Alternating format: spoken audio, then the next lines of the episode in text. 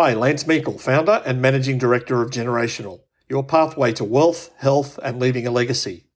You're listening to the Family Office with Lance Meikle podcast, the podcast for those that are seeking a way of living that is healthier, enables you to be wealthier, and live your life whilst leaving behind a legacy.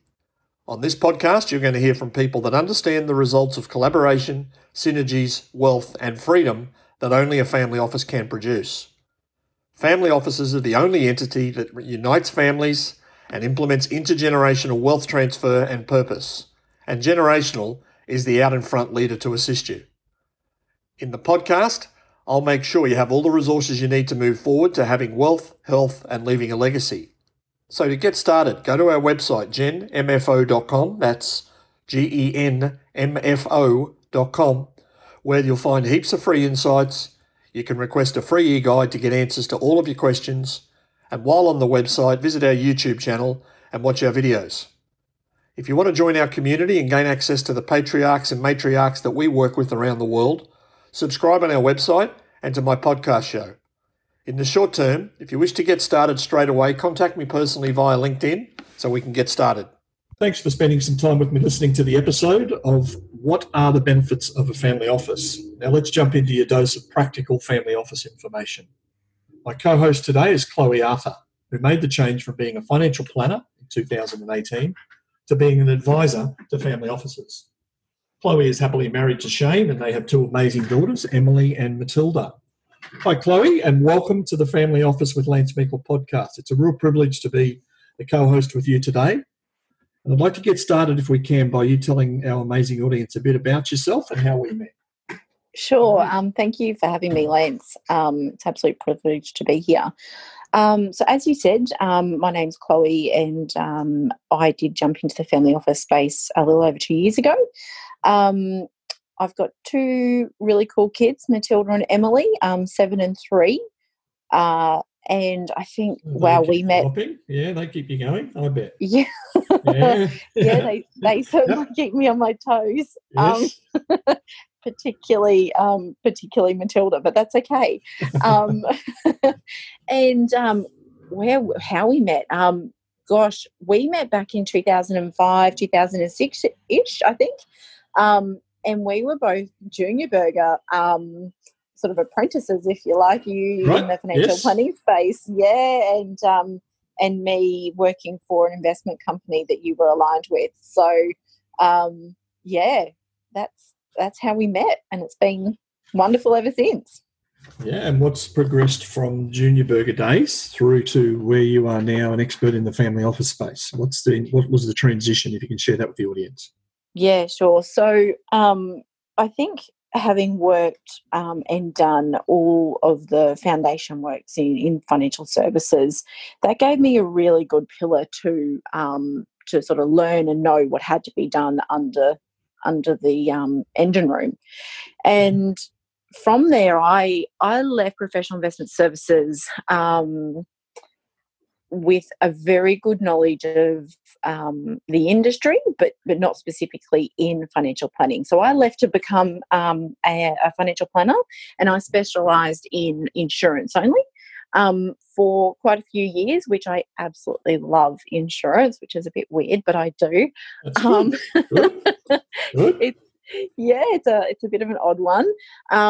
But that really gave me a lot of the skill sets that I still use today um, in dealing with people and difficult conversations and protection and wealth and all sorts of stuff. Um, so for me, that was probably the the biggest move and most of the skills that I still use today in family office space. Mhm. Um, and yeah, so from I loved insurance so much, crazy that I actually went and worked for an insurance company um, in the the product and sales side for about Okay. five years following that. And that was a national life insurance, was it? National life insurance company. Yeah, absolutely. Yeah, Okay, the, the largest in Australia. So Okay. um, it was a big big deal. Um, Yeah. yeah, and, And what did you I learn there? What did you learn there? Look, I think um, it's one thing to sell a product, but to understand how an insurance product is made and the ins and outs and how people actually make claims on it is a it's a totally different um, ball game. So I learned a lot of resilience in that job. Um, I went through a lot of pain in seeing what other people had to go through financial planners, product providers, people on claim, mm-hmm. all of that. Um, and I think taking away from that, it, as much as I loved the job and mm-hmm. um, it was exciting and I did add a lot of value, it didn't sit with my core values, which was to help the end customer. Um, mm-hmm. I was sort of at a in that middleman role, if you like. So I left there um, after sort of five years and went back to financial planning mm-hmm. um, in a retiree firm of all things um, to really gain a yeah. Mm. well, insurance doesn't normally go with retirees, but no, that's yeah, okay. Yeah, it's okay. Yeah. so I, I brought new new clients into that firm uh, mm-hmm. while also actually working out ways and strategies to help retirees with their wealth um, and certainly their health um, in terms of insurance and what they did and didn't have. So let's join the dots. Join the dots for me here if you can. So we've got insurance that you love. It lights the fire in your belly. You're passionate about it. You've got some very good knowledge of how it's, if you will, in inverted commas, manufactured, how it's come together, distributed, sold, why it's there, um, what the requirements of customers are as a financial planner. Take me through and join the dots from that to sitting with your family office clients and what value that brings or doesn't bring or what difference it makes to your relationship with your family office clients. Yeah, sure. Um, so in the family office space, um, there's no stone that doesn't get um, you know overturned. We look at everything and we explore each option that we need to to achieve the family's goals. Um, and a lot of those um, a lot of those experience and skills are built in the financial planning space and particularly in insurance because whilst people may not have wealth um, they will have insurance. Um, and while they're building their wealth and they're becoming wealthier or they're accumulating businesses or assets or family and children, um, insurance becomes incredibly important. So, um, before we, my rule has always been before you do anything is to make sure you are protected. And one of those protection mechanisms is insurance, and the other one is legal, so governance type documents. Um, so that experience really brings the um, those base fundamental things that have to be done with every family office um, before we go on and do anything else. Um, and I think with a, a, lot of a lot of my family offices, getting each party on the same page um, has been tricky. And my experience in that sort of wealth and insurance side has, has certainly helped to be able to have those open discussions around, you know, what the young son or the young daughter may need versus what mum and dad need. My, my experience in the financial planning world is it is almost impossible to have young bulletproof millennials needing or walking in the door to acquire insurance from either a necessity, either from an arrogance, from an ignorance, or from an affordability perspective. Yeah, sure. So I'm curious to explore in your family office situation. Mm-hmm. Does that change, or can you have an impact um, through education and your background in discussions? And, and, and if so, does it improve the conversion of those that demographic receiving insurance that they may not have received for the reasons I outlined? Oh, 100%. Absolutely. Um, and the reason is uh, I'm not dealing with just the young son or the young millennial or young daughter um, or someone who is opposed to insurance. So they're not always young. Uh, I'm dealing with an entire family of people who all will have um, their own view. And that's okay. We hear all of those views in, in the family office world. But overarching that, having a, a goal or, or a, necess- a necessity tied to why that person may need insurance, um, that is the reason that we get them across the line. So I don't do the insurance myself anymore. Um, I I give it to some pretty cool financial planners to go and do. But it always gets done. And the reason it gets done is because we've tied it to an overarching goal. We've got the emotional assistance of mum and dad in the room saying, yeah, but, you know, we would like to have you protected. I even sometimes have mum and dads pay for that insurance because it's so important sure. to them. That seems to, that seems to make sense.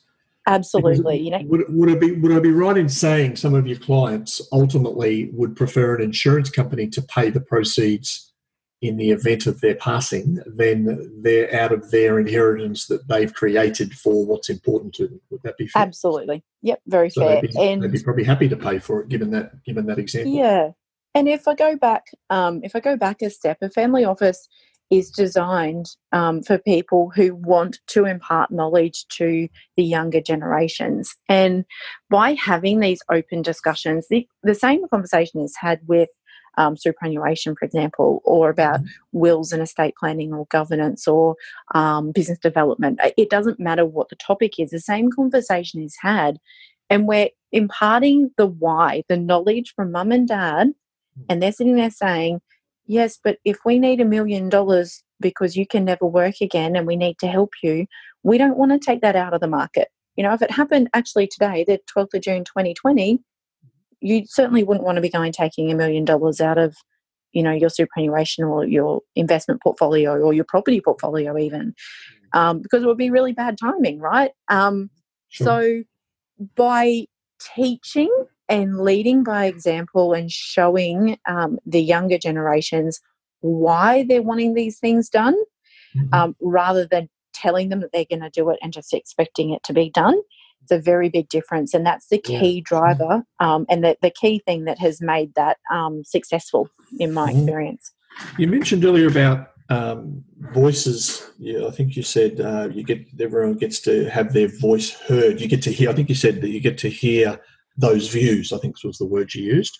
Sure. Um, how how what is that sort of forum? Take me through. How is it that that people have their their views heard in a family office um, environment or, or, situation? Sure. A couple of ways. Um, the first one is uh, when you start a family office, we do a whole set of documents around. Um, we we don't do documents. We have a whole heap of conversations around what each member of that family office wants to achieve, how they want to achieve it, what their views are on um, life and everything really, um, and how they're going to, going to act together as a family office moving forward. So, how that physically happens, if you can imagine a nice, I know, boardroom table or a kitchen table, mm-hmm. um, and you have all of the people at that table, and that is the immediate family that are going to be um, representing the family office. Um, and they actually get time on an agenda where everybody else gets to shut up and listen and they get to speak. Yeah, nice. nice. Yeah. As simple as that. It's just a time where everyone else can just be quiet because everybody else has their turn. And can you um, share can you share with the audience, um, from my point of view, it's a rhetorical question, but our audience may not be aware. Um, is that captured in some type of format that then can be distributed to people dealing with that family office to give them a snapshot of what the values are for that family office? Yeah, and that's what I was referring to when I said we create these documents. Oh, the documents, um, yes. Yeah, so I we take all of that. I take all of that, mm-hmm. and I do put that all uh, into what's called a charter, and that charter is specific to that family office. So, for example, I wanted to share with um, a lawyer or um, an investment banker or whoever um, what that family values and who they are I've, I capture the core of that and what we're trying to achieve in that document so they can read it and they can decide whether or not that's something they're yeah, interested powerful. in working with. Yeah. Powerful, very powerful. It is really cool. Yep. so you've told us a bit about the insurance and the journey and financial planning. What is, so what is it you like about family offices having them as clients? What is it you like about those clients? Uh, um, that's easier for me. It's about having. I like to talk if you can't tell. Um, it's about having really big conversations, big, colorful, sometimes really hard conversations, but they're big. And they're not limited. Um, I think having been in the, the financial planning space, you really do have four walls that you need to stay within, and that's it. Whether you want to have a conversation about something else or not, you just you legislatively you can't. So in the family office space, um, that is untapped. The the possibilities are untapped, mm-hmm. um, and it's just about being able to um, have big conversations with them and then work through some solutions, which is really really cool. And I know before we went on air, we were we were chatting uh, before we went on the podcast about your um, focus you place on legacy for mm. the family office. Can you talk to me about that? Talk to the audience about what the how you weave that. What I imagine would be a very um, raw, um, bare topic with people who haven't been confronted with that mm. to take to, to take to a table um, and have a discussion around legacy. Can you take me through what your what your experience is, what reactions you have from the people at the table, and what that plays out to be? Yeah, yeah. That look, that's a really important one, and it's important because it's important to me um, that a family and a family office have an end goal in mind. And look, ultimately, none of us get out of here alive. Um, and whilst that is confronting, and it is confronting, Sure. Th- that's a difficulty that you've sort of mentioned there. Um, mm. Nobody really wants to think about it, but I'm used to telling people they should think about dying in insurance. Back to that, you know, those yes, things we're sure. thinking about. Yeah, I can um, see the parallels with insurance to, to legacy. Yeah. And that's where that really comes from. And, you know, having been through my own pain and my own life experiences with this, and I live this on a daily basis, um, legacy really is about getting them to think beyond death and beyond today to um, transfer skill sets and wealth and values to other people, or um, it may be to a charity, it may be in the church environment. It, everybody's different, right? How, how, but how, skill sets transferred? You mentioned there's transfer of skill sets. So, can you give me an mm. example of how um, you know, I'm sure our audience are hearing that and going, well, they're really nice words, Chloe, but how is it that, you, what mechanism or what, what vehicle or, or what process do you go through to, to enable those skills to be transferred? They're lovely words, but how does it actually play out? Sure. So we, um, and this is why I use the kitchen table as um, the, it's really like the pillar of the family office is a table, which sounds weird, but it's because we actually put the people around the table and have discussions. And you can't learn something unless you've either been taught it or you go through it. And mm-hmm. often in business and families, you learn on the go because yes. you do, yes. and there's no other way to and, learn and it. we make all the mistakes on the run, don't we? That's yeah, and you go, oh gosh, I wish yes. I had known that ten years ago. I would have done it differently. Um, we've we've all been there. So my view is that um, I have enough expertise, and I certainly have enough professionals around me who have all done that and it doesn't get you don't need to continue to do those things.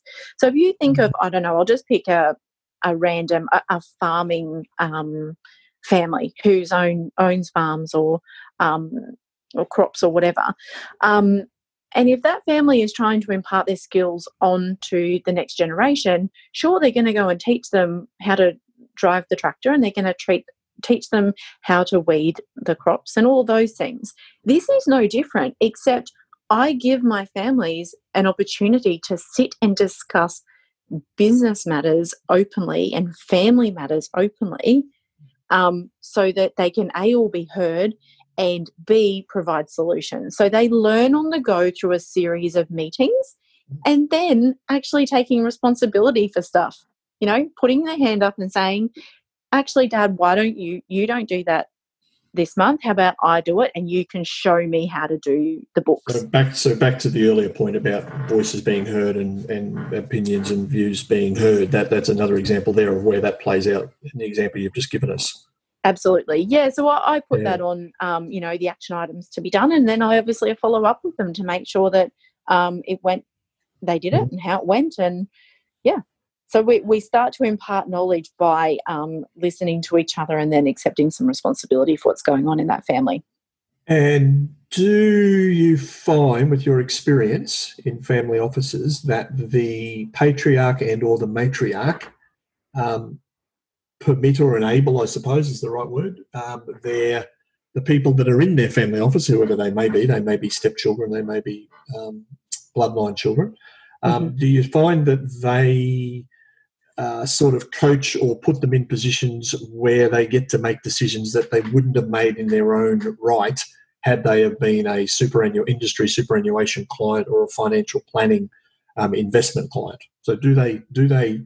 Um, I'm curious with your experience to find do those patriarchs and matriarchs um, enable people to get skills that you're talking about that they wouldn't necessarily get until a lot later in their life. Absolutely, yes. Yeah, yeah, yeah, absolutely. That would play out. Yeah. Otherwise, they wouldn't have a family office, would they? They'd just leave their children yes. in a industry super fund and go, oh, well, save up yeah. and hope you go well. So, what about the difference between you've, you know you've had experience, you've been around high end financial planning, whatever that means to the audience um, for their own, um, they can monetize that that phrase high end financial planning or private wealth clients. You've been around those in your career. Uh, what's the difference between um, dealing with those clients and dealing with a family office client? Sure, I think um, the the relationship is different from the get go. Um, where you are there for, uh, you know, as a financial planner, you are there to take care of their money and their monetary goals and really guide them. You can give them a document. They go off and they do whatever they want with that document. You may put things in place, you may not. You really are bound by those four walls I was talking about before. Yes, um, yes. And the key difference with the family office is it's not just about one person and it's not just about one product or a set of products. It's not about product at all. It mm. about taking the family from where they are to where it is that they're wanting to go mm-hmm. in a way that can A, transfer knowledge and skills, um, and B, also transfer the wealth while they are alive and not dead. mm, hence the intergenerational transfer. Yeah. Okay. Correct, and that and that's really important once families understand the key benefits of that. Mm. And payment. Let's talk about payment. I'm sure the audience are keen to say, "Well, that's all really nice. These people must have a lot of money." Um, from a cost perspective, um, is it your experience that the cost to a collective family, being a family office, is more or less than individually being um, those people making payments to those professionals? Less. Okay. So that'd be a bit. I'm sure that would be a um, a bit of a paradox where the perception is that to have a family mm. office, you need to have a, someone needs to have a whole lot of money to pay the bill, Mm. Uh, whereas what you're saying there is your experience is that that's not the case. You the, the payments get made regardless, but collectively they're higher than they would be if they're working synergistically towards. Yeah, yeah, that's correct. Goals. Yeah, and look, there's a few reasons for that. Um, the first one is when you're dealing in the family office space, I deal with all of the entities of that family, not just one or 2 mm-hmm. um, so, uh, from a tax perspective, and then you put in a good um, a good accountant, that can deal with every entity and make sure that for an entire family, not just mum and dad now, an entire yes. family, okay. that everything is being paid from the right entity and is as tax deductible as possible. You've tax got a lot of tax. Yeah, okay. yeah yes. it's really okay. tax effective. Um, and it's uh, you're getting thing done, things done that otherwise wouldn't be done, which can cost people a lot of money in the future. So there's so a couple of ways you can look at it. So therefore, you would be typically only dealing with accountants in the family office space, if I'm hearing you rightly correctly there, uh, who do deal with management accounting as opposed to financial accounting. Absolutely, yeah. And that in itself must make it limited as to the amount of accountants that you would be able to work with. Mm-hmm. Um, who operate in that management accounting space rather than the financial accounting space. So that prevents another, that rises another challenge for uh, people trying to find that accountant themselves. And they don't know what they don't know, do they? Obviously, like all of us. Yeah, sure. And you know, not not many. Uh, there aren't many firms in uh, Queensland that do management accounting. Mm. Um, n- never mind, they, they don't even advertise that they do it. They don't. Um, right. okay. You know, so how are you going to find those people? Sure sure, yeah, individually it's a challenge. It's what advice give our audience, Chloe, if they're weighing up listening to the podcast, saying, well, "That's all. They're all nice words. They're um, I'm somewhat interested. You've you've got my curiosity going. Um, should I explore? Do I do? What do I do? What advice would you give the audience uh, if they're weighing up whether to look at starting a family office or not? I would tell them to really do their research. I'm a firm believer of dealing with like minded people. Uh, I think you get better outcomes, which means I'm not going to be the right person for every family office I come across. And, and those, you know, I've had those and I refer them on. Um, I would understand what your values are, do your research, and make sure those values align to that company. Um, you know, going beyond just looking at their website and asking some hard questions and having some difficult conversations with them, I think um, is almost a must. Uh, mm. And that's mm. purely because, you know, they aren't all easy conversations to have. Um, and if they can't do that before they're a client, they're certainly not going to do it after. Yeah, um, they're, they're, they sound like words of um, heartfelt experience there. I can yes. feel, that, feel that coming through the microphone. Uh, your client, the clients that you've got, the clients that you work with, um, can you share what happens with feedback from your clients? Is there a change or a shift from when you when you start dealing with your clients to down the track? Um, and if if there is a shift, what is that change? Yeah, um, there is a shift, uh, and the main shift is in seeing things happen and not, as you've said a few times to me, yeah, nice words, you're right. And it does go, and it all starts somewhere, right? So the nice words are the trust that we build on. Um, and when they start to see the things happen before them and they go, wow, you know, that never would have happened before if we hadn't spent the last 13 months working on it, X, Y, and Z. Um, that's probably the biggest shift. And that just, uh, the trust that comes from seeing the um, the goals be met uh, is probably um, the biggest kick, if you like, um, for them. Um, and also knowing, I talk a lot about you don't know until you know. You know, until you truly know something, you don't know. You can yes. you can talk about it, but you don't yes. know. Yes. Um, and that's the second shift that I see is I see the light bulb go on in people and they go, Oh, now I get it oh, okay, now I know that I'm safe because we've done X, Y, and Z. Mm-hmm. Um, or, uh, you know, my um, niece is now secure because I know that she is rather than hoping she was. Um, what do you um, say? To, what do you say to the people um, who I'm sure say to you regularly, uh, and, and, maybe they, maybe I'm totally wrong here. So correct, please pull me up if I'm if I'm off track. Um, but I'm I'm I'm guessing that you would hear regularly from people saying, "Chloe, look, we do that ourselves anyway. Why why a family office? We we have an accountant and we have a financial planner and we have a lawyer. Um, I don't quite understand. We do this ourselves. Why would we want to spend time or pay um, somebody to do the stuff that we already do ourselves? How do you how do you deal with that if that's what is said? And I'm sure that is what is said. It is, yeah, it's said. I get that one quite a lot, um, mm. and it's really simple. You do it yourself um, you're having the same conversation with three, four, five, ten different providers, mm-hmm. um, you can't tell me that stuff doesn't get missed. And those providers aren't coming to you. So, for example, if I've got an accountant and a lawyer talking about lending facilities for a company, yes. and you know banks can't lend and they won't do this and they won't do that, but we're, we're trying to expand and we're trying to grow or whatever we're trying to do. Mm-hmm. And I can get an outcome by putting a lawyer and an accountant together with uh, an open conversation. You mm-hmm. can't do that alone. It's not possible. Um, isn't that what isn't that what those very people would say they do with their financial planner or their accountant now? Yes, but they aren't communicating. So the financial planner is not communicating to the lawyer or the accountant. The client is doing the runaround. So they'll talk to the financial planner and then they'll go ah. talk to the lawyer and then they'll go yes. talk to the accountant. Then they hope that they've got it all right and they've got the message right and like okay right i think i've written it all down i've conveyed the messages accurately so uh, um, in my experience pain comes from that that mm-hmm. way of doing business and doing things um, by putting people together who will speak openly and collaborate together i talk a lot mm-hmm. about collaboration um, for the betterment of that client mm-hmm. that doesn't happen in any other model that I've seen or experienced other than a family office. And that's where the gold is.